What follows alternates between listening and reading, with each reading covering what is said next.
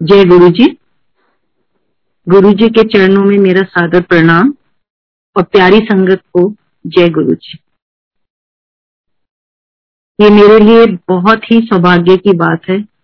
यूँ तो गुरु जी ने मेरे पे असीम कृपा की है हर बार, लेकिन ये जो एक प्लेटफॉर्म दिया है, एक मौका दिया है, जिसमें मैं अपना सत्संग सबके सामने शेयर कर सकूँ आई थिंक ये मेरे लिए एक बहुत बड़ी बात है और मुझे लगता है कि गुरु जी मुझे भूले नहीं है, वो मुझे हमेशा याद रखते हैं। ऐसे समय पर भी जब हम एक दूसरे से मिल नहीं पाते हैं। इसके लिए गुरु जी को बहुत बहुत शुक्राना और मंदिर के सभी कार्यकर्ताओं को जिन्होंने मुझ पर ट्रस्ट किया और मुझे ये मौका दिया, उनको भी मैं बहुत बहुत धन्यवाद देना चाहती हूँ। मेरी जर्नी गुरु जी के साथ 2008 से शुरू हुई थी। उस समय मैं बहुत ही मुश्किल दौर से गुजर रही थी।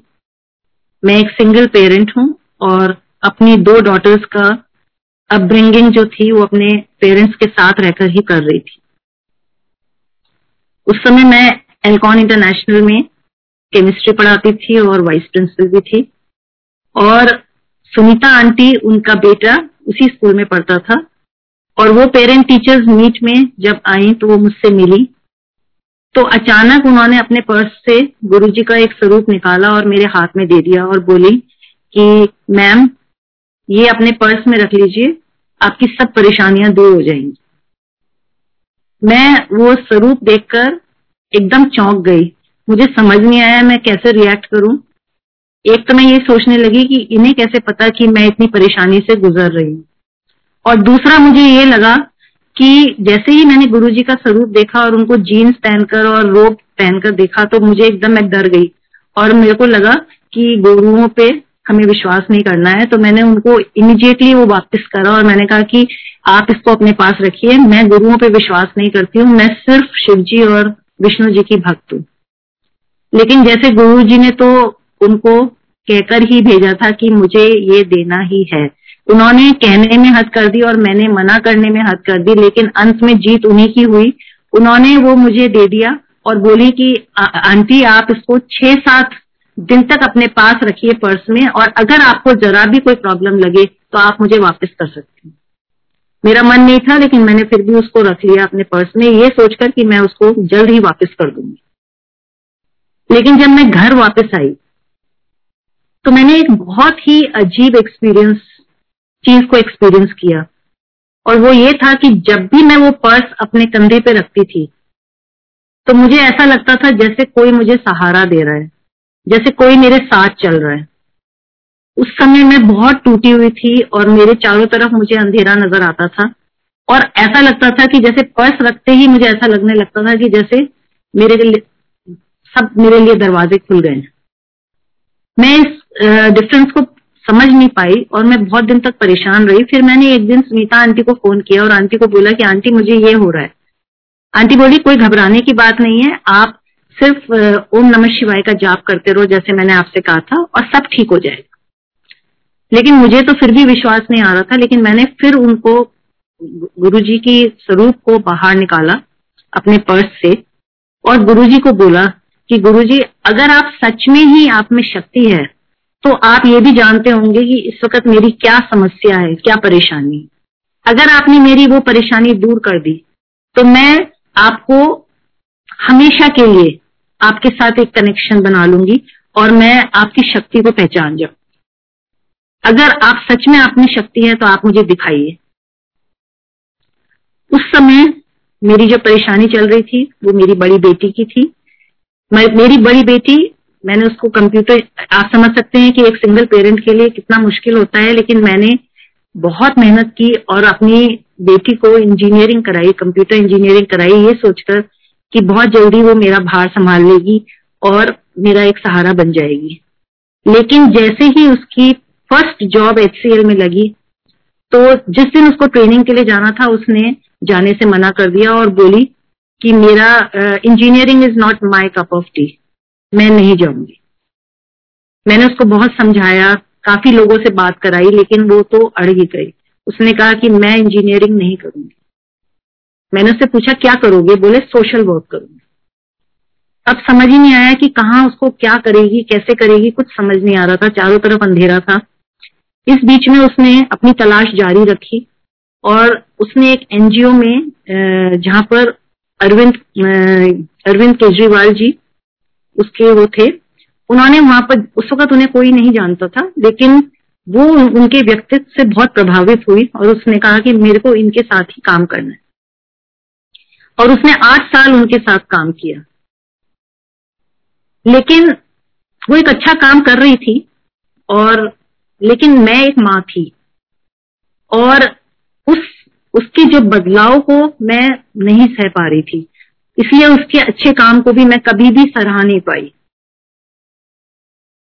जो लड़की ब्रांडेड क्लोथ्स में रहती थी ब्रांडेड शूज़ पहनती थी सडनली वो एक फटे, एक वो गंदी सी जीन्स और चप्पल में रहने लगी। जो लड़की इतनी हाइजीनिक कंडीशंस में जिसको पाला गया, जो आरओ का पानी के अलावा कोई पानी नहीं पीती थी, वो झुग्गी झोपड़ियों में जाकर उनके साथ खाने लगी पीने लगी। और उनके उन, उन पर हो रहे अन्याय के खिलाफ आवाज़ उठाने लगी जिससे उसकी जान को भी खतरा बना रहता था। ये सब चीज़ें देखकर मेरा दिल दहल जाता था क्योंकि एक तो मैं अकेली सिंगल पेरेंट थी। उसके अलावा मुझे ये लगता था कि उसके साथ के सारे बच्चे इतने अच्छा अर्न कर रहे थे इतनी अच्छी पोजीशंस पे उन्होंने जॉब लिए थे। और एक मेरी बेटी है जो एक एनजीओ में जो वो लोग पैसे दे रहे थे उसने उन पैसों को लेने से भी मना कर दिया। ज़िंदगी मुझे बहुत मुश्किल लग रही थी उस समय पर लेकिन मैंने फिर भी उसका साथ दिया। लेकिन उसी समय में बिहार में बाढ़ आने आपको याद होगा बिहार में बाढ़ आई थी और उस बाढ़ में आ, ये दिल्ली छोड़कर बिहार चली गई उनको बचाने के लिए और ऐसी ऐसी जगहों पे नाव में जाती थी जहाँ पुलिस वाले भी जाने के लिए मना कर देते थे। उस समय मुझे लगा कि मैंने अपनी बेटी को खो दिया। उस समय मुझे लगा कि मेरी बेटी शायद अब कभी भी वापस नहीं आ पाएगी। और उस दिन मैंने गुरुजी को बोला, जब गुरुजी का मैंने स्वरूप निकाला, मैंने कहा, गुरुजी, अगर आप में सच में शक्ति है तो आप मेरी बेटी को मुझे लौटा दो। मैं कहकर वो पर्स में रखकर मैं सो गई। शाम को अचानक एक फ़ोन आता है। और उस फ़ोन में जो जो लड़की जिसने इस टॉपिक पे बात ही नहीं करना चाहती थी, जो ये कह चुकी थी कि अब मेरी ज़िंदगी लोगों की सेवा करना ही है, अब मैं कोई और काम नहीं करूँगी और मैं बिहार में रहकर लोगों की सेवा करूँगी। अचानक उसका फ़ोन आता है और वो मुझे कहती है कि, मम्मी, आप मुझसे नाराज़ हो? मैंने कहा, नहीं बेटा, मैं नाराज़ क्यों होंगी? बोली, नहीं, मुझे पता है आप मुझसे नाराज़ हो। मैंने कहा, नहीं, मैं नाराज़ नहीं हूँ। बोली कि, आप चाहती हो कि मैं वापस आ जाऊँ? मैंने कहा, बेटे, चाहने से क्या होता है? अगर मैं चाहती हूँ तो क्या आप वापस आ जाओगे? बोली, आप बोलो तो मैं आ जाऊँ। मैंने कहा तो आ जाओ। उसने कहा कि, आज तो रात को देर हो गई है, अब मैं सुबह आऊँगी। और संगत जी, मुझे भी कभी विश्वास नहीं आया जब वो लड़की मेरे सामने खड़ी थी और मुझे कह रही थी कि, मम्मी, मैं आ गई हूँ। उस दिन वो मुझसे बात कर रही थी, लेकिन मैं मन ही मन गुरु जी का शुक्राना कर रही थी और मैं कह रही थी कि मैं कितनी बड़ी मूर्ख हूँ गुरु जी की मैं आपको नहीं पहचान पाई और आपकी शक्ति आज मैंने देख ली। लेकिन दो दिन के बाद ही वो मुझे कहने लगी कि मुझे फिर से जाना है, क्योंकि मैं तो सिर्फ़ आपसे मिलने आई थी, सिर्फ़ आपका दिल रखने के लिए मैं यहाँ इतनी दूर तक आई हूँ। पहले मैंने उसको कहा, बेटा मत जाओ। तो मुझे समझ आ गया कि उसका निश्चय बहुत दृढ़ है। और वो मेरी बात नहीं सुनेगी। तो फिर मैंने सोचा कि मैं उससे क्यों बोल रही हूँ? मैं क्यों ना गुरुजी से बात करूँ? अगर कोई किसी ने करना है तो वो तो गुरुजी है ना।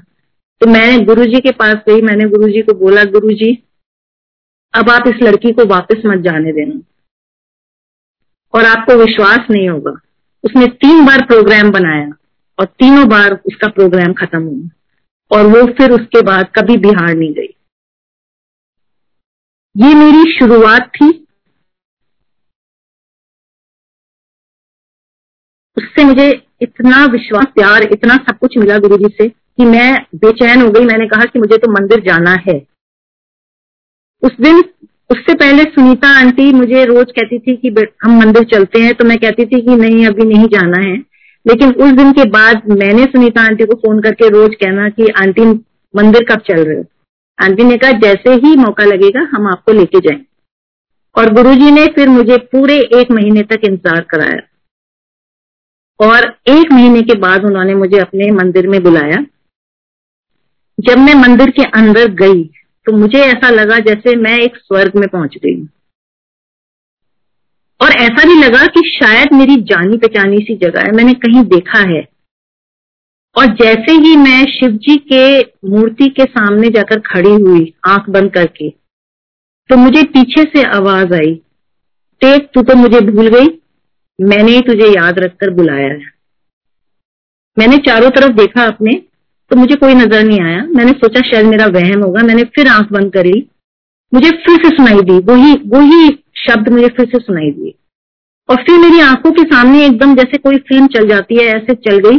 मुझे याद आया कि मैं कैसे भागती भागती स्कूल जाने से पहले मंदिर जाती थी, शिव जी को दूध चढ़ाती थी और कैसे भागते भागते फिर स्कूल जाती थी। और कब मैंने ये दिनचर्या छोड़ दी, वो भी मुझे याद नहीं था। और सच, वो गुरु जी सच ही कह रहे थे कि तू कब भूल गई, तेरे को खुद ही नहीं पता। और उसके बाद मेरी आँखों से आँसू की झड़ लग गई।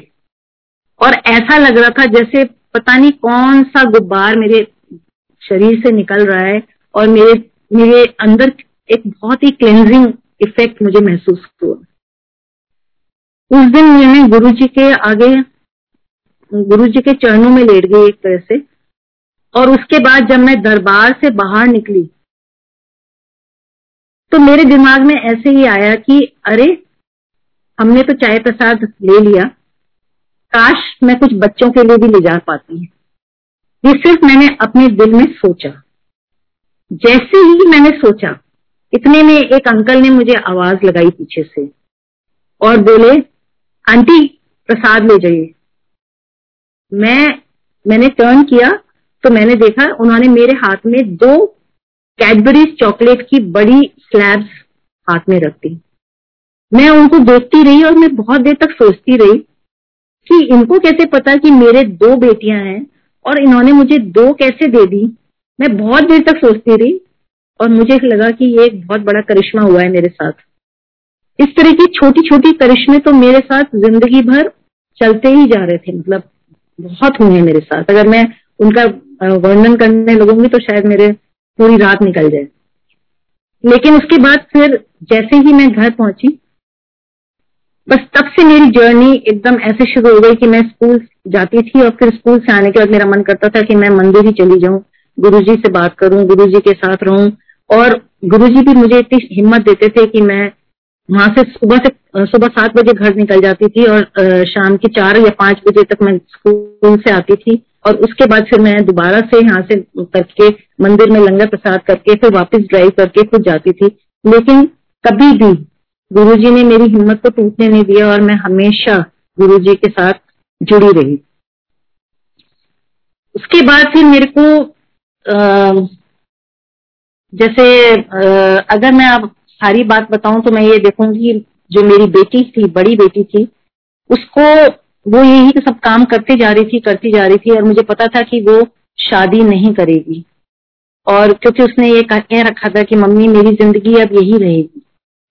तो मैं हिम्मत टूट चुकी थी। मेरे को नहीं लगता था कि मेरे वो होगी, लेकिन मैंने फिर गुरु जी को एक दिन बोला कि गुरु जी मेरे हाथ में कुछ भी नहीं है। मैं अपनी बड़ी बेटी के लिए कुछ भी नहीं कर सकती, चाहे मैं कितना भी चाहूँ। अब मैं इसको आपको सरेंडर करती हूँ। आपने ही इसका सब कुछ करना है, आपने ही इसको देखभाल करनी है। मैंने उनको, उसको दिल से सरेंडर किया गुरु जी को। और मैंने कहा कि आज के बाद मैं कभी भी उसके बारे में नहीं सोचूँगी। अब जो भी सोचोगे, आप उसके बारे में सोचोगे। और जैसे ही मैंने ये दिल से सरेंडर किया, मैंने लेट गो कर दिया, उस दिन से उसकी ज़िंदगी में और मेरी ज़िंदगी में चमत्कार ही चमत्कार होने लगे। सबसे बड़ा चमत्कार तो ये हुआ कि एक दिन उसने मुझे आके बोला कि, मम्मी, मुझे शादी करनी जो कि मेरे लिए ऐसा था कि जो मेरे लिए सपने के बराबर था।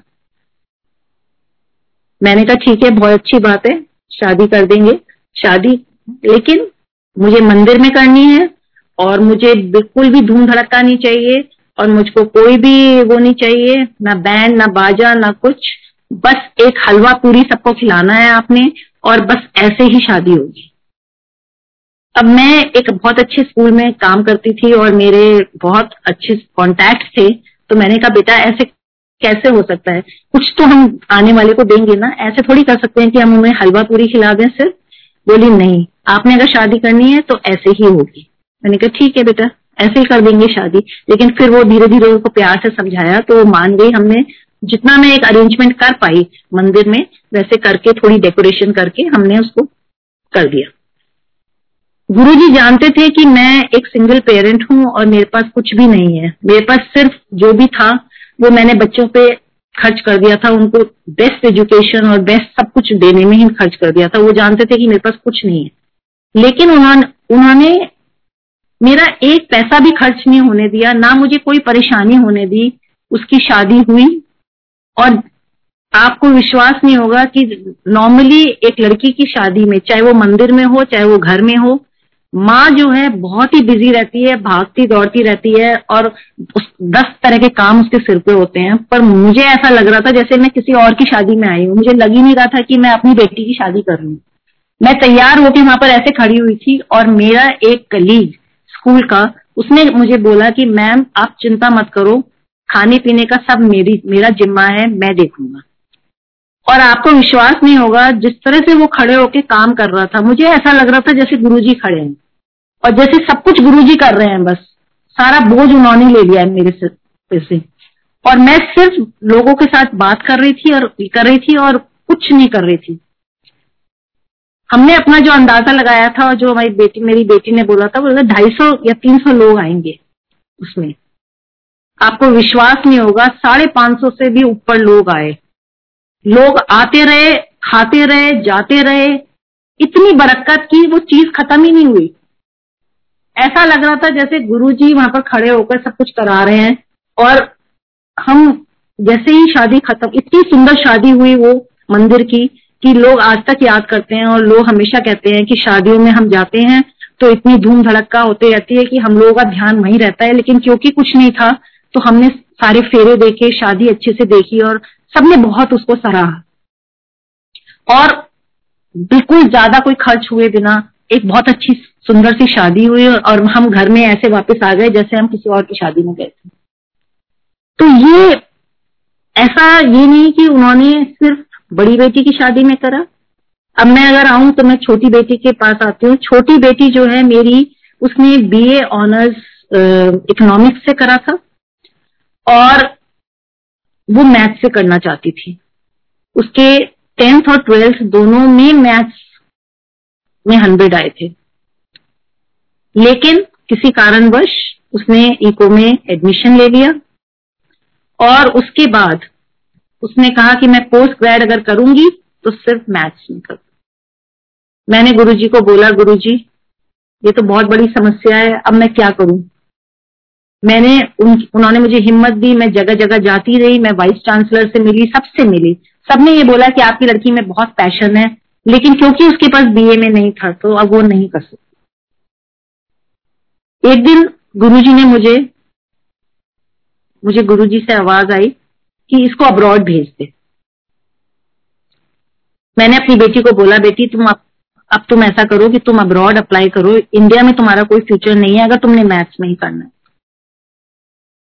उसने फॉर्म भरा, छह यूनिवर्सिटीज में फॉर्म भरा एक यूनिवर्सिटी में उसको hundred percent scholarship with teaching assistance मिल गया। हंड्रेड परसेंट स्कॉलरशिप से उसकी एजुकेशन फ्री हो गई और टीचिंग असिस्टेंस से उसका वहाँ का रहने का सारा खर्च हो गया। एक पैसे का भी बर्डन मेरे ऊपर नहीं आया। गुरुजी ने सब कुछ ऐसे कर दिया और सबसे बड़ी बात, अगर मैं उसको अकेले भेजती तो मैं बहुत परेशान हो जाती। मैं, मुझे पता है कि शायद मुझे ही जाना पड़ता, क्योंकि नई जगह पर मैं भेज रही थी। तो उसका एक फ्रेंड जो था, उसने भी साथ में अप्लाई किया था। तो आप ये देखिए कि उन दोनों की एक ही यूनिवर्सिटी में सिलेक्शन हुआ, एक ही कोर्स में, एक ही सब्जेक्ट में, और दोनों साथ चले गए। मुझे नहीं जाना पड़ा। जय गुरु जी उन्होंने मेरे लिए इतना करा है कि मैं दोनों हाथों से जोड़ कर भी अगर मैं गुरु जी के गुणगान गाऊं तो शायद समय कम पड़ जाएगा। गुरु जी आपने मेरे लिए इतना करा है, उसका बहुत बहुत बहुत शुक्राना नहीं तो आज मैं इस दुनिया में पता नहीं किस जगह पे पड़ी होती। मुझे खुद नहीं पता। उसके बाद गुरुजी जानते थे कि मेरे पास कुछ ऐसा नहीं है कि लड़की की शादी करने का मेरे पास कोई वो नहीं था। वहाँ पर उसकी मुलाकात एक अमेरिकन लड़के से हुई। वो लड़का इतना इतना प्यारा लड़का निकला अकेला था, अपने पेरेंट्स का अकेला लड़का था। उन दोनों ने और पेरेंट्स ने मिलकर डेस्टिनेशन वेडिंग अमेरिका में उनकी करी और हम सिर्फ़ गेस्ट बनकर वहाँ पर गए, पूरी फैमिली और इतनी सुंदर शादी हुई कि मतलब आज तक उसकी मेमोरीज हमारे दिमाग में है। मैंने बहुत कहा कि मैं मैं पैसा देना चाहती थी, उन्होंने एक पैसा मुझसे नहीं लिया। और उसके बाद फिर मैंने उनको ये प्रॉमिस किया कि ठीक है, जब आप इंडिया आओगे, क्योंकि वो इंडिया का कल्चर देखना चाहते थे इंडिया की ट्रेडिशंस देखना चाहते थे तो मैंने उनको बोला कि ठीक है, फिर ये मेरी प्रॉमिस है कि जब आप इंडिया आओगे तो हम इनकी दोबारा से इंडियन वे से वेडिंग करेंगे और वो शादी फिर मेरी तरफ़ से हुई जब वो वहाँ पर आए तो उस वक्त हमने ये सोचा था कि हम बहुत छोटे स्तर पे शादी करेंगे, जिसमें कि सिर्फ़ क्लोज फैमिलीज़ को बुला फैमिली के मेंबर्स को बुला के सिर्फ़ उनको हमें ट्रेडिशन दिखाना है, सिर्फ़ कल्चर दिखाना है। कभी ये सोचा ही नहीं कि एक प्रॉपर शादी उनकी धूमधाम से होगी। ऐसा कोई सपने में भी नहीं सोचा था। मैंने इस्कॉन टेंपल में, नोएडा में एक बड़ा सा हॉल बुक करा दिया। ये सोचकर कि सौ, दो सौ लोग होंगे, उनका अपना आराम से वो करके हम कर देंगे। जब पंद्रह दिन रह गए उस चीज़ में तब मेरी बड़ी बेटी बोलने लगी कि मम्मी, मेरे तो तीन सौ चार सौ लोग तो मेरे ही आएँगे। मैंने कहा, बेटा, चार सौ लोग अगर आ गए तो इस इस, हॉल में कैसे आएँगे सब लोग? कैसे होगा? प्लीज़ तुम लोग कम करो। बोली, मैं तो कर नहीं सकती और हमारे यहाँ तो ये चलता है कि कोई भी वो हो जाता है तो इसलिए ऐसे। मैं बहुत ही चकरा गई। मैंने कहा, कैसे होगा? मेरी तो इज़्ज़त का सवाल है। वहाँ पर लोग एक दूसरे के ऊपर गिर रहे होंगे। तो मैंने मेरे को अंदर से आवाज़ आई गुरु जी की। गुरु जी ने बोला कि तू घबरा मत। चल और ढूंढ, जगह ढूंढ। आपको विश्वास नहीं होगा संगत जी, मैं शाम का टाइम था। मैं अकेली मैंने गाड़ी उठाई और मैं एक बैंकुएट हॉल से दूसरे बैंकुएट हॉल में, दूसरे बैंकुएट हॉल से तीसरे बैंकुएट हॉल में पूछती रही। वहाँ जाती थी और वहाँ जाकर सिर्फ़ एक जवाब सुनने को मिलता था। कि जी यहाँ तो उन दिनों, उन डेट्स की कोई बुकिंग नहीं है। सॉरी सब बुकिंग है। और सिक्स मंथ्स तक मंथ्स पहले से बुकिंग कर रखी है लोगों ने। और हमारा तो पंद्रह ही दिन रह गए थे। तो इम्पॉसिबल ही लग रहा था कि कोई भी बैंकुएट हॉल हमें मिलेगा। लेकिन जब लास्ट एक वो रह गया तो मैंने सोचा कि अब क्या फ़ायदा जाने का अंदर। अब सब जगह से तो ना हो रही है। लेकिन फिर मैंने कहा, चलो अब एक ही रह गया इसको भी क्यों छोड़ा? इसमें भी चले जाते मैं गई, उन्होंने वही जवाब दिया कि, ma'am sorry there is no place जैसे ही मैं चलने लगी तो उन्होंने मुझे फिर बुलाया। उन्होंने कहा, मैम, ऐसा है कि हमारा एक बहुत बड़ा हॉल मतलब बहुत सुंदर एक डेस्टिनेशन है, जो थोड़ा हटके है और इस जगह पे आप अगर चाहो तो ये लड़का आपके साथ जाकर आपको दिखा देगा और वो बिल्कुल न्यू प्रॉपर्टी है और सबसे पहला वो आप ही का होगा पता नहीं क्यों मेरे दिल में ये आया कि चलो एक बार देखने में क्या हर्ज है। मैं जैसे ही गई वहाँ पर, वो जगह ऐसी थी जैसे ऐसा लग रहा था सच में जैसे गुरुजी ने सिर्फ़ हमारे लिए ही खड़ा करा है उस महल को। इतना सुंदर जगह, इतना खुला, इतनी दूर तक फैला हुआ कि मैं देखकर दंग रह गई। मुझे बहुत पसंद आया। मैंने अपने घर वालों को लेकर आई अगले दिन, उनको भी बहुत पसंद आया। फटाफट चीज़ें सेटल हो गई। ऐसे सेटल हुई जैसे पता ही नहीं चला। और क्योंकि वो उनका पहला प्रोजेक्ट था तो उन्होंने बहुत ही रीजनेबल रेट्स लगाए, जो कि मेरे लिए काफ़ी चीप भी पड़ा। और जो भी अंदर आता था शादी के दिन, वो यही पूछता था, अरे यार, ये डेस्टिनेशन तुमने कहाँ से ढूंढा? इट वॉज़ सो ब्यूटिफुल और गुरु जी ने, मैंने तो कभी सपने में भी नहीं सोचा था, लेकिन गुरु जी ने जो वो शादी करवाई है, वो शादी आज तक लोग याद रखते हैं। क्या खाना था, क्या जगह थी, क्या वो था एफर्टलेसली एवरीथिंग हैपन और इसको मैं कहती हूँ कि गुरु जी की असीम कृपा।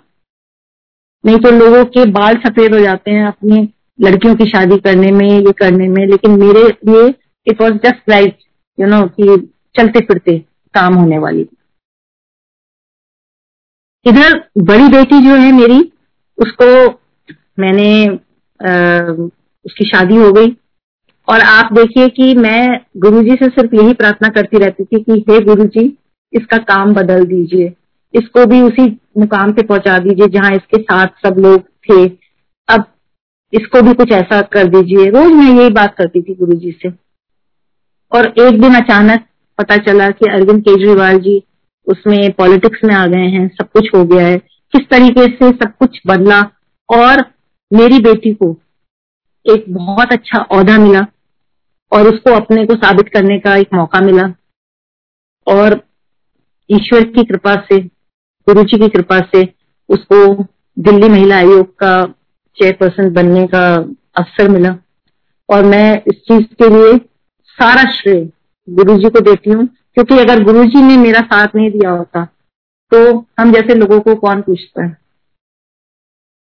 लेकिन उनके साथ होने से सबकी नज़र में उसकी अच्छाइयाँ आई और उसको मौका मिला और उन्होंने ही उसको इतनी हिम्मत दी कि वो आज अपने को प्रूव कर पाए ये तो रहा मेरी बेटी के, बेटियों का सत्संग। अब मैं अपने बारे में आपको बताना चाहती हूँ कि मेरे पैरों में बहुत सूजन थी। मेरे पैर अगर कोई देख ले तो डॉक्टर्स को भी जब मैंने दिखाया तो वो भी देख के डर जाते थे। वो कहते थे, मैडम इसका तो कोई इलाज ही नहीं है। मेरा जो lower portion of the body था, वो काफ़ी बढ़ता जा रहा था। और मुझे समझ नहीं आ रहा था कि मुझे क्या हो रहा है। मैंने डॉक्टर्स को दिखाया डॉक्टर्स का कोई भी पॉजिटिव रिस्पॉन्स नहीं था तो अल्टीमेटली फिर मैंने यही सोचा कि शायद अब मुझे ज़िंदगी अब ऐसे ही काटनी है। वैसे मुझे कोई प्रॉब्लम नहीं थी, बस ये था कि क्योंकि वेट काफ़ी बढ़ता जा रहा था नीचे तो नेचुरली मुझे चलने में, फिरने में अब परेशानी आने लग गई थी। और नेचुरली लुक्स वाइज ऑल्सो मतलब I put on lot of weight तो वो मुझे बहुत परेशान करता था। लेकिन मुझे, मैंने ये वो हर उसमें जब भी मंदिर जाती थी तो यही सुनती थी कि जो गुरुजी का लंगर खाता है, उसके हर रोग मिट जाते हैं। और मुझे ये पूरा विश्वास था कि गुरुजी मेरे पैरों का कुछ ना कुछ तो करेंगे। कब करेंगे ये मुझे नहीं पता, लेकिन ये मैं अंदर से एक विश्वास था कि मैं गुरुजी से कभी नहीं कहूँगी, क्योंकि गुरुजी ने मेरे लिए इतना करा है कि मैं उनसे अब कुछ कहने की कहने की मेरे में हिम्मत ही नहीं है। लेकिन मैं ये जानती थी कि गुरुजी मेरे पैर के बारे में अच्छे से जानते हैं। वो शायद सही मौका, सही समय रहे हैं। और जैसे ही मैं एक्चुअली मैं इससे पहले मैं और ये भी बताना चाहती हूँ कि मैं प्रिंसिपल बनना चाहती थी। मैंने अपना करियर बहुत लेट स्टार्ट किया because of my family problems और गुरुजी नहीं चाहते थे कि मैं प्रिंसिपल बनूं। मैं वाइस प्रिंसिपल थी एल्कॉन में और गुरुजी को पता था कि मैं वाइस प्रिंसिपल की तरह बहुत खुश हूँ, बहुत मस्त हूँ और बहुत अच्छा मेरा सब कुछ चल रहा है। लेकिन मैंने जिद पकड़ रखी थी कि मैं प्रिंसिपल बनूँगी। तो गुरुजी ने मुझे दो तीन बार ऐसे मौके दिखाए जिसमें उन्होंने ये दिखाया कि तू बनने को तो मैं तेरे को कल ही बना दू प्रिंसिपल लेकिन फिर वो नहीं बनाते थे। और फिर मैं गुरुजी से लड़ाई करती थी, गुरुजी आपने मुझे यहीं का यहीं रखा हुआ है, मुझे प्रिंसिपल नहीं बना रहे। मेरे को ऐसी रट लग गई प्रिंसिपल बनने की कि अल्टीमेटली उन्होंने मुझे बनाया प्रिंसिपल लेकिन मैंने वो तीन साल काफ़ी मुश्किल से काटे। तो गुरु जी को पता होता है कि हमें क्या देना है, क्या नहीं देना है। यहाँ तक कि मैं, मुझे अच्छे से याद है कि जब मैं एक बार ऐसे ही बैठी हुई थी सुबह सुबह मैं प्राणायाम कर रही थी तो प्राणायाम करते करते मेरे दिमाग में यही आया कि मैं देखो गुरु जी मेरे लिए कुछ भी नहीं कर रहे, मैं प्रिंसिपल नहीं बन रही। अचानक सुबह सात बजे कैन यू इमेजिन सुबह सात बजे मेरे पास फ़ोन आ रहा है, और मैंने फ़ोन उठाया तो उन्होंने बोला कि आप एक बार आए थे इंटरव्यू देने के लिए प्रिंसिपल का। तो हम चाहते हैं कि आपको हम प्रिंसिपल की तरह रखना चाहते हैं तो क्या आप प्लीज़ आकर हमसे मिल सकते हैं? I was totally taken aback कि सात बजे कोई किसी के घर में फ़ोन थोड़ी करता है। ये कहने के लिए कि आपको हम प्रिंसिपल बना रहे हैं। लेकिन मैं एकदम चक्कर में आ गई। मैंने कहा, ये तो गुरु जी का ही प्रताप लग रहा है। मैं बहुत खुश हो गई। मैंने कहा, चलो ठीक है। मैंने कहा हाँ मैं बिल्कुल आ सकती हूँ। मैं शाम को उनसे मिलने गई। सब कुछ ठीक ठाक था।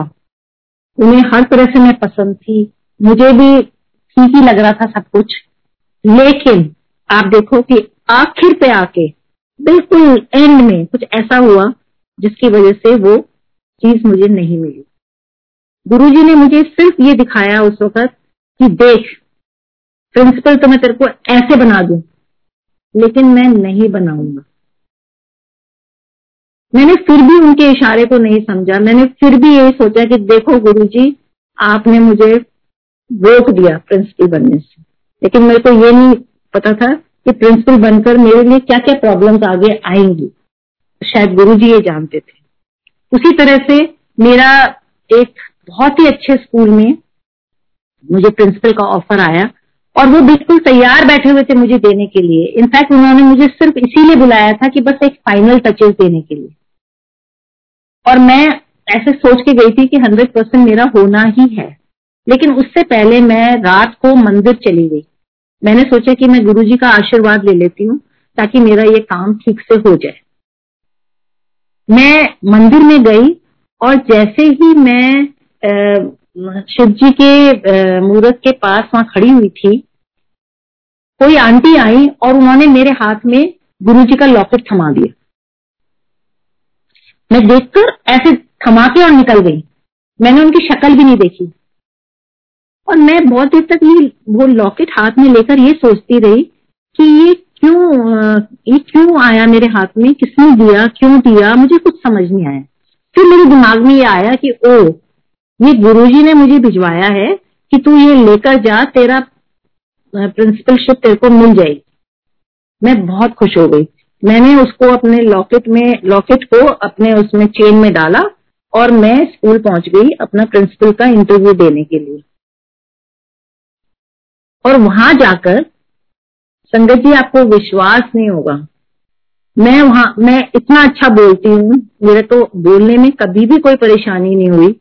लेकिन वहाँ जाकर जब मैं उनके सामने बैठी, उन्होंने मुझसे इतने सिंपल क्वेश्चंस पूछे और मेरा जैसे मुँह बंद हो गया हो। मैं बोलने की कोशिश कर रही हूँ, मुझे कुछ याद ही नहीं आ रहा। मेरा सिर ऐसा हो गया जैसे ब्लैंक होता है, बिल्कुल दिमाग एकदम ब्लैंक इन द एंड वो मुझसे ये बोले कि मैम इसका तो जवाब दे दो। मैंने कहा, मैं कोशिश कर रही हूँ, मुझसे मुझे कुछ याद नहीं आ रहा। मैं I felt like a fool over there but मैंने मैं जब वहाँ से उठ के आई तो I was so disappointed so troubled और जैसे ही मैं जाकर कार में बैठी, मैं अपने फादर के साथ आई थी, मैं अपने कार में बैठी, उन सबके इतने अच्छे अच्छे आंसर्स मैं अपने फादर को सुना रही हूँ। अरे, मैं तो ये बोल सकती थी, मैं तो वो बोल सकती थी, मैं तो वो बोल सकती थी। तब मुझे दिमाग में आया कि इसका मतलब है, गुरुजी नहीं चाहते थे कि मेरा वहाँ पर जॉब लगे। और उन्होंने वो लॉकेट दिया ही इसलिए था ताकि वो मेरे को रोक सकें। मुझे प्रिंसिपल नहीं बनने देना था मुझे उस वक्त बहुत दुख हुआ लेकिन बाद में जब बैठ के मैंने रियलाइज़ किया तो मैंने देखा कि गुरु जी कैसे मुझे कदम कदम पे मुझे बचा रहे हैं कैसे कदम कदम पे मेरा साथ दे रहे हैं। ये सब चीज़ें मेरे साथ हुई हैं इन प्रैक्टिकल तो एनी anyway, अब मैं आपसे जो ये बोल रही थी कि मेरे पैरों में इतनी स्वेलिंग थी इतना सब कुछ था तो मैं जब लास्ट स्कूल में जब मेरा टेन्योर था तो मैं मैं सोच रही थी कि मुझे दो साल का एक्सटेंशन तो आराम से मिल ही जाएगा, क्योंकि मैं अच्छा काम कर रही थी। लेकिन नहीं, गुरुजी ने तो मेरे लिए कुछ और प्लान कर रखा था। जैसे ही मैं सिक्सटी की हुई, गुरुजी ने कहा, नहीं, बस, उन्होंने एकदम मुझे रिटायर करा दिया। मैं देखती रह गई, मुझे समझ नहीं आया, सब लोगों को समझ नहीं आया। There nobody was expecting कि मेरा रिटायरमेंट हो जाएगा। लेकिन कुछ ऐसे प्रॉब्लम्स आ गए सीबीएसई के, से कि मेरा नहीं हो पाया। और लेकिन मुझे ऐसा कोई दुख भी नहीं हुआ, लेकिन मैं ये सोचती रही कि मतलब अफसोस था कि मैं दो साल और एटलीस्ट मिनिमम मैं काम कर सकती थी। लेकिन गुरुजी ने मन में सोच लिया था कि ये तो करना ही नहीं है। और मेरी बेटी ने मुझे बोला कि मम्मी, अब आप दो साल अपनी हेल्थ पे ध्यान दोगे, आपने कभी भी अपनी हेल्थ को हमेशा निग्लेक्ट किया है। Now for two years you will work for only for your health और उसके बाद आपका जहाँ मन आया आप काम करना। तो संगत जी, मैं अपनी हेल्थ को इम्प्रूव करने के लिए मैं विशाखापट्टनम में गई। वहाँ पर पंचकर्मा के लिए गई। हालाँकि दिल्ली में भी है पंचकर्मा, लेकिन मैंने सोचा कि चलो मेरा चेंज भी हो जाएगा। मैं एक वहाँ पर नेचुरल सराउंडिंग्स में आई फील बेटर तो मैं वहाँ पर सिर्फ़ पंचकर्मा करने गई थी। मैंने कभी सपने में भी नहीं सोचा था कि मेरा कोई और तरह का इलाज भी हो सकता है। पंचकर्मा जो है, वो सिर्फ़ बॉडी क्लेंजिंग के लिए होता है और मैंने सोचा था कि बॉडी डिटॉक्सीफाई करने के लिए तो मैंने कहा कि डेढ़ महीने का वो ट्रीटमेंट है। तो मैं फेब्रुवरी के एंड में गई थी और मैं एक्सपेक्ट कर रही थी कि मैं अप्रैल की बिगनिंग तक I will be back home लेकिन जैसे ही मैं फेब्रुवरी एंड में गई हूँ मिड ऑफ़ मार्च तक लॉकडाउन लग गया। और उसके बाद नेचुरली थोड़ी देर के लिए तो मुझे फ्रस्ट्रेशन हुई कि मैं वापस घर नहीं जा सकती, मैं यहाँ पर स्टकअप हो गई हूँ फ़्लाइट सब बंद थी, कुछ नहीं था। मेरा डेढ़ महीने का कोर्स खत्म हो गया, अब मैं क्या करूँ वहाँ पर बैठकर? दो चार दिन तो मैंने ब्रूड किया, उसके बाद मैंने सोचा कि भाई, अब जब गुरुजी की इच्छा है, गुरुजी ने कुछ तो सोच समझ के करा ही होगा तो मैंने कहा, गुरुजी, फिर मैं क्या करूँ? तो फिर मैंने सोचा कि चलो मैं वहीं पे अपना ट्रीटमेंट और जारी रखती हूँ। तो मैंने अपनी खूब मसाजेज और ये सब करा। लेकिन जो मुझे वहाँ फ़ायदा हुआ, वो ये हुआ कि मैं वहाँ पर साढ़े चार महीने के लिए अटक गई। अगर मैं डेढ़ महीने में वापस आ जाती तो मुझे शायद कोई भी फ़ायदा नहीं होता, क्योंकि मैं फिर अपने घर आ जाती और मैं उसी रूटीन में आ जाती और वो सब चीज़ें बैक टू स्क्वायर वन लेकिन क्योंकि मैं वहाँ साढ़े चार महीने रुकी तो वहाँ मुझे क्या बेनिफिट हुआ कि वहाँ क्योंकि मेरे को कुछ भी करने को नहीं था, ना मुझे खाना बनाना था, ना मुझे बच्चों का देखना था, ना मुझे पेरेंट्स का देखना था। अगर देखना था तो सिर्फ़ अपने बारे में सोचना था, अपने बारे में देखना था। तो संगत जी, मैं डेढ़ घंटा वॉक करती थी, डेढ़ घंटा में प्राणायाम करती थी, ढाई घंटा में योगा करती थी, एक घंटा में विपसना करती थी और करते करते ये हुआ कि कैसे मेरा वेट अपने आप कम होने लगा और मैंने एक चीज़ नोटिस करी कि मेरे पैरों का साइज़ कम होने लग गया। जब मैंने देखा कि मेरे पैरों का साइज़ कम होने लग गया है तो वो मेरे लिए एक बहुत बड़ा मोटिवेशनल पॉइंट बना और उसके बाद मैंने उसको अपने शेड्यूल में ले आई हूँ और मैं वहाँ से वापस भी आ गई, तब भी मैंने उसको जारी रखा।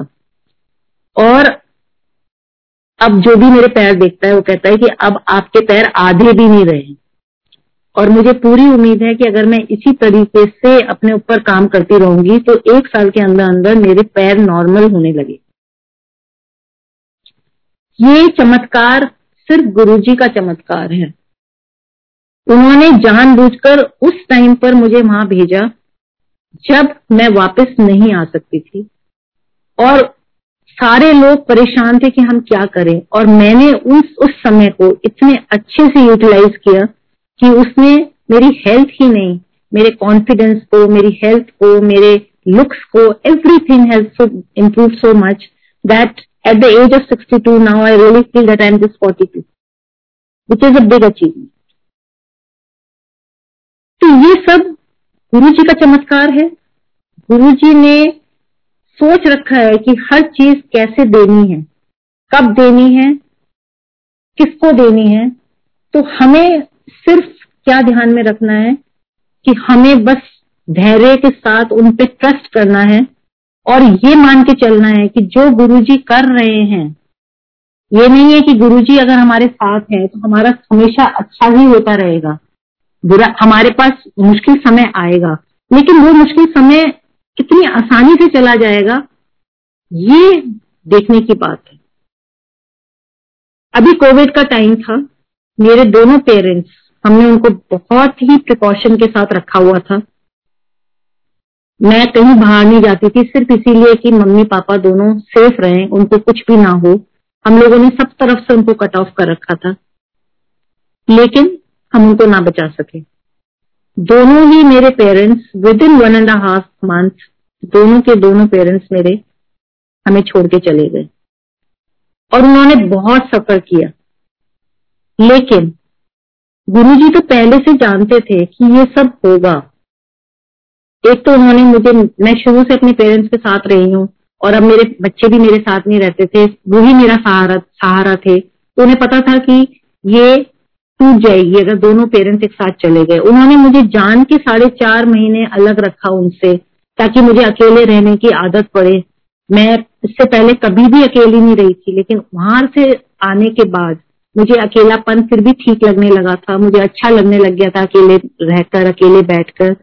और दूसरा उन्होंने जो मुझे जो हिम्मत दी, मेरी मम्मी की सफरिंग थी, मेरी सिस्टर रो रो के पागल हो गई, मेरे बच्चे सब रो रो के, लेकिन मुझे उन्होंने इतनी हिम्मत दी कि सबको ये आश्चर्य होता था कि सबसे ज़्यादा दुख तो इनको होना चाहिए। लेकिन मैं, मेरे को ऐसा लग रहा था जैसे मेरा सब कुछ गुरुजी ने मुझे संभाल रखा है।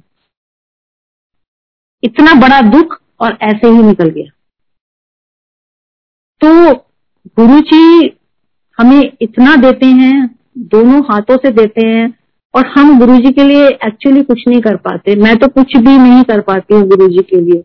लेकिन गुरु जी अपने भक्तों को कभी भी नहीं भूलते हैं। गुरु जी आज जो मुझे मौका मिला है सब कुछ शेयर करने का थैंक यू सो मच कि आपने मुझे इस बहाने सब कुछ याद दिलाया जो आपने मेरे लिए किया है। इतना कुछ किया है कि अभी भी मैं बयान नहीं कर सकती।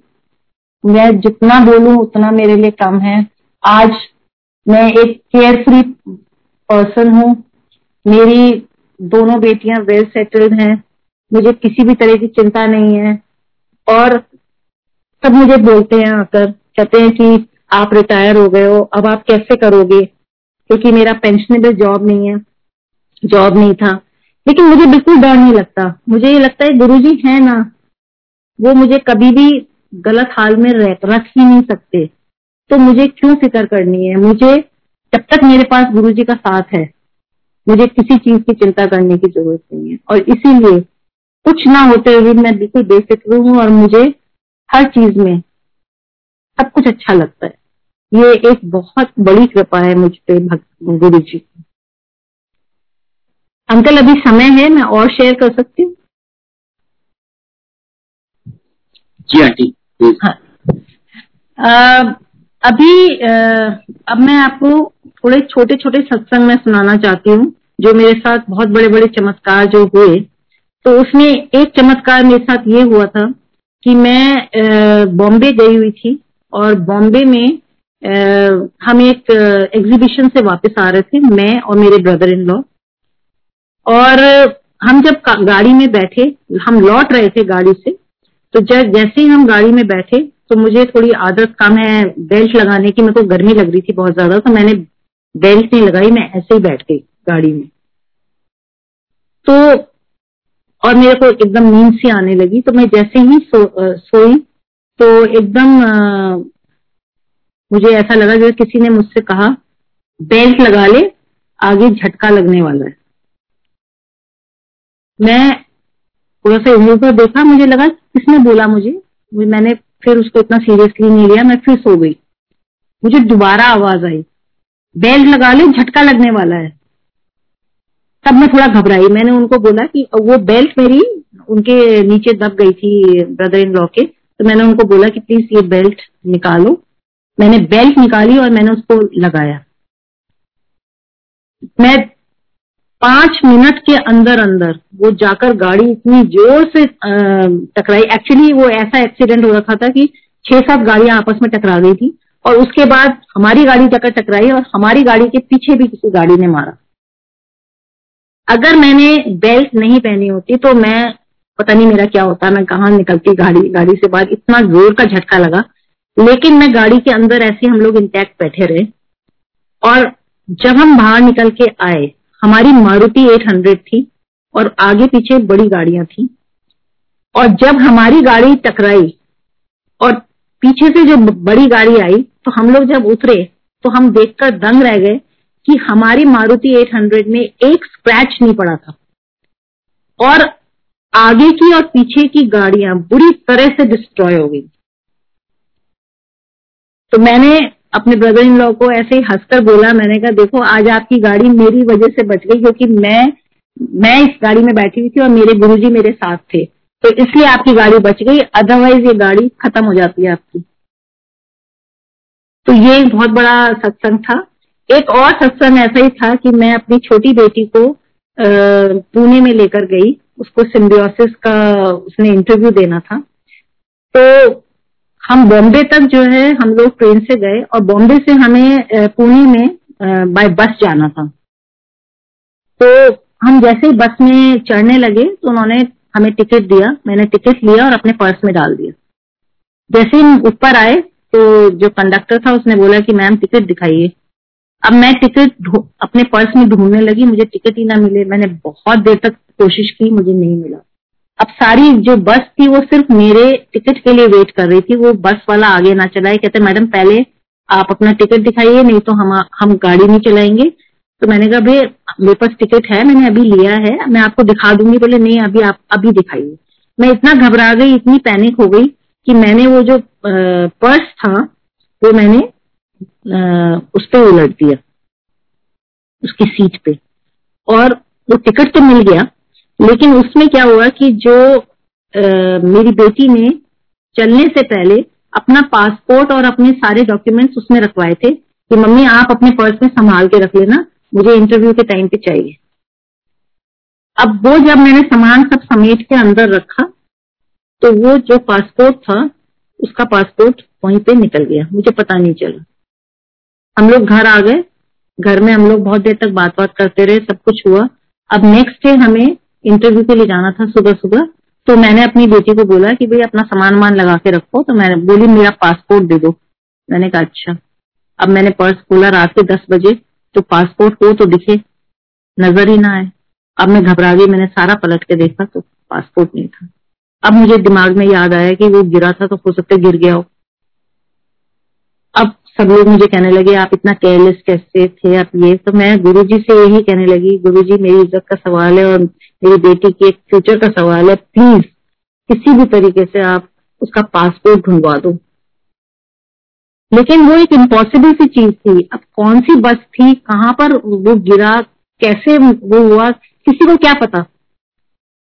तो अचानक मेरा जो कजिन था, उसने बोला कि, चलो, मैं बस स्टैंड पे फ़ोन करके बोल, पूछता हूँ कि क्या पता उसको मिल गया हो कंडक्टर मैंने कहा, भाई, हमें ये भी नहीं पता कि कौन सी बस थी। उसने कहा, नहीं, वो टाइम से पता लग जाएगा कि कौन से टाइम पे वो बस गई थी। उसने फ़ोन किया और वो फ़ोन उठा भी लिया उन्होंने। और उन्होंने बोला कि, हमने बोला कि हमारा पासपोर्ट खो गया है। तो उन्होंने कहा कि अच्छा ठीक है, वो ड्राइवर अभी गया हुआ है, वो दो ढाई बजे वापस लौटेगा, तब उससे बात कर तब हमने सोचा, कब वो ढाई बजे कौन आएगा, कौन बात करेगा, कौन फ़ोन करेगा, अब तो वो गया। हम लोग बेमन से सो गए कि अब देखा जाएगा जो भी होगा, अब तो शायद हम इंटरव्यू नहीं दे पाएँगे। लेकिन ढाई बजे वो फ़ोन करता है ड्राइवर और वो पूछता है कि मैडम, आपका पासपोर्ट खोया है? हमने कहा कि हाँ खोया है। बोले कि मैडम, नाम बताइए। हमने नाम बता दिया। कहते, ठीक है पासपोर्ट तो मेरे पास है, लेकिन आप आकर इसको सुबह आके ले जाइए। हमारे को विश्वास ही नहीं हुआ कि ऐसे कोई वेग से उसमें कैसे पासपोर्ट का पता लग गया। पर खैर, हमने कहा कि ठीक है, हमने कहा, कोई बात नहीं, आप प्लीज़ अपने पास रखिए पासपोर्ट हम सुबह छह बजे किसी भी तरह से पहुँच के आपसे हम पिकअप कर लेंगे। बोले, ठीक है। फिर वो अपने आप ही बोला। कहता है कि, मैडम, अगर आप कहो तो हम दस बजे तक मुझे वहीं पर आना है, उसी बस स्टैंड पे तो आप वहाँ से भी ले सकते हो। हमने कहा ये तो बहुत ही अच्छी बात है अगर है हम लोगों को भी दस बजे के बाद ही जाना है इंटरव्यू के लिए तो आप प्लीज़ हमें ही दे दीजिए। वहाँ पर बोले कोई बात नहीं चिंता की बात नहीं है मैं आपको पहुँचा दूँगी। वो हम वहाँ पर गए मेरा ब्रदर वहाँ पर गया लेने के लिए और उसने वो उतरा उसने उस, उनको उसको पासपोर्ट दिया। जैसे उसने उसको पासपोर्ट दिया तो मैंने उसको फ़ोन करके बोला मैंने कहा कि यार उसने इतनी मेहनत की बेचारे ने इतना आकर तुम्हें दिया तो उसको तुम कुछ पैसे ज़रूर दो। उसका इनाम ही दे दो, क्योंकि उसने आफ्टर ऑल ऑनेस्टी से हमें वो दे दी। इतना बस मैंने उसको बोला और उसने इतना टर्न किया, वो बंदा दिखा ही नहीं। वो गायब ही हो गया। उसके बाद वो मिला ही नहीं उसने ढूंढा भी। वो कहता है कि दीदी, इतना मैंने उसको ढूंढा, तभी दो मिनट की बात है, पर वो नज़र ही नहीं आया। तो मुझे तो पूरा विश्वास है कि वो गुरुजी ही थे और उन्होंने ही किसी तरह से हमें हमारे हाथ में वो पासपोर्ट हमें दे दिया, जो खो गया था। तो जय गुरु जी गुरु जी ने छोटे छोटी चीज़ों में हर कदम पे हमारी रक्षा की है, हमें रास्ता दिखाया है। जब भी कभी हमें लगता है कि हम अंधेरे में हैं, उन्होंने उसी वक्त वो अंधेरा हटा के हमें उजाला दिखाया है। मैं कहती हूँ कि हम बहुत ही सौभाग्यशाली हैं जो हम गुरु जी से जुड़े हुए हैं। अगर गुरुजी हमारी ज़िंदगी में नहीं होते तो शायद हमारे पास आज कुछ भी नहीं होता। जय गुरु जी